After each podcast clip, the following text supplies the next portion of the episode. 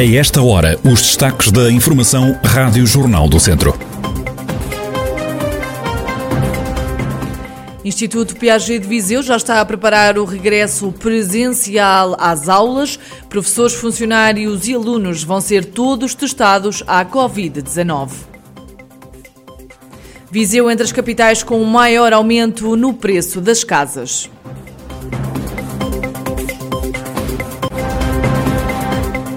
A atualidade da região em desenvolvimento já a seguir.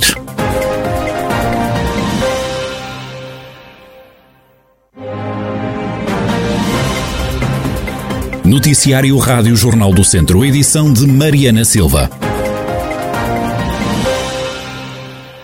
O Instituto Piaget de Viseu já está a preparar o regresso presencial dos alunos numa retoma da atividade letiva que acontece na próxima segunda-feira. Professores, funcionários e alunos vão ser todos testados à Covid-19 no regresso, como dá conta Paulo Alves, presidente do campus universitário do Piaget de Viseu. A partir do dia 19, eh, iniciarmos a atividade presencial Começaremos na segunda-feira com a testagem de todos os colaboradores, eh, nomeadamente funcionários do campus, alguns docentes também, direções das escolas e dos serviços académicos, nomeadamente, e depois, a partir do, com início no dia 20, iniciar-se a testagem de todos os alunos. Ou seja, portanto, o Instituto Piaget de Viseu aderiu ao programa de testagem da Cruz Vermelha Portuguesa, justamente com o ensino para o ensino superior, e, portanto, nesse âmbito nós iremos testar toda, toda a nossa comunidade. Paulo Alves, presidente do campus universitário do Piaget de Viseu, que volta a receber os alunos na próxima segunda-feira. São os próprios enfermeiros que dão aulas no Piaget de Viseu a fazer o despiste ao novo coronavírus. Vão ser testados 250 alunos e cerca de 50 professores e funcionários. E os alunos de medicina dentária da Universidade Católica de Viseu devem ser vacinados contra a Covid-19, pelo menos é isso que espera a diretora do curso curso. A vacinação deve abranger cerca de 120 alunos. Manuela Barros não sabe quando arranca o processo. O que sabe é que vai avançar o programa de testagem para os alunos que regressam na próxima segunda-feira às aulas. Eu não faço a mínima ideia, o nosso reforço é que tem que saber. O que sabemos é que agora vamos fazer a testagem, os testes rápidos, que é aquilo que está uh, sobre a mesa, não é? Uh, independentemente disso, as instituições, pelo menos nós estamos a fazê-lo, todos os alunos têm sido sempre testados, sempre. Marlene Barros, diretora do curso de Medicina Dentária da Universidade Católica de Viseu. A escola primária e o jardim de infância de Paradinha, em Viseu, vão ser requalificados. As obras vão custar cerca de 600 mil euros. A empreitada foi entregue esta segunda-feira, naquele que foi um dos primeiros atos públicos de Conceição Azevedo como presidente da Câmara. A autarca acredita que a intervenção deve estar concluída antes do arranque do próximo ano letivo. Se o empreiteiro não falhar, como eu já aqui referi, se as coisas não forem for cumpridos os prazos que estão estabelecidos em setembro, eh, estarão as obras concluídas e prontas efetivamente para o início do, do próximo ano letivo. A escola e o Jardim de Infância de Paradinha estão a desenvolver há dois anos um projeto de integração de crianças ciganas e não ciganas, seguindo o método de ensino da escola moderna. É um projeto piloto que a Câmara de Viseu gostava de replicar noutros estabelecimentos de ensino. A vereadora com o pelouro da Educação, Cristina Brazete, gostava ainda de implementar mudanças e beneficiar a escola de Silgueiros. Eu gostava muito de ver este projeto replicado, por exemplo, na escola de Silgueiros, por exemplo. É uma escola. Porque Silgueiros é uma escola grande que está com. É, a escola segundo e terceiro ciclo é uma escola com umas grandes dimensões e que está a sobrou. Com, não é só para. tem sobrou uh, uh, aproveitada, tem, tem poucos alunos. E portanto eu acho que era um, bom sítio, que tem boas instalações para se pensar num projeto de continuidade, semelhante a este ou não, uh, mas onde pudéssemos também fazer algo de diferente, porque é uma escola que tem instalações suficientes para isso. Cristina Brazete, vereadora da Educação no município de Viseu, a escola primária e o jardim de infância de Paradinha vão ser requalificados. A CDU quer ter mais votos e eleitos nas próximas eleições autárquicas no distrito de Viseu. Objetivos traçados no encontro regional da CDU. A coligação democrática unitária vai avançar a todas as câmaras e assembleias municipais do distrito. Os candidatos começam a ser apresentados a partir de maio, como dá conta Filipe Costa, da coordenação regional da CDU.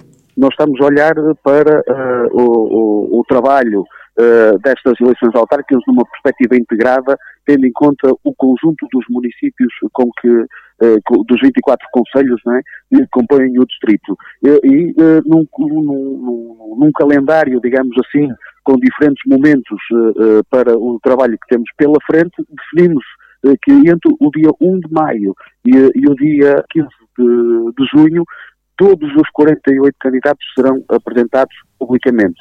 Filipe Costa, da Distrital da CDU, que quer ter mais votos eleitos nas próximas autárquicas na região, quer também aproveitar estas eleições para atrair mais militantes e simpatizantes para o PCP e os Verdes. A pandemia faz as casas ficarem mais caras em Viseu. O custo subiu na ordem dos 13,9%, como dá conta o jornalista Carlos Eduardo Esteves. É um cenário que se repete em várias cidades portuguesas, mas Viseu é mesmo uma das capitais de distrito onde comprar casa ficou mais caro durante a pandemia. O preço das casas na cidade de Viriato subiu 13,9%. Só em Vila Real aumentou mais o preço das casas. Se olharmos para as cidades vizinhas, em Coimbra, as casas ficaram 11,2% mais caras, em Aveiro o custo subiu 11% e na Guarda houve um aumento na casa dos 7,4%. Se olharmos para os números a nível distrital, o Distrito de Viseu teve um aumento de 7% no custo das casas relativamente ao que aconteceu em março do ano passado. Lisboa continua a ser a cidade onde é mais caro comprar casa, Bragança é onde se registra o custo mais baixo. A pandemia a tornar mais caro comprar casa em Viseu, situação que também se verificou noutras cidades portuguesas. Em março deste ano, o preço das habitações aumentou cerca de 14% face ao ano anterior. Marco Marques, gerente de uma imobiliária, explica que o aumento do preço das casas em Viseu se deve a dois fatores.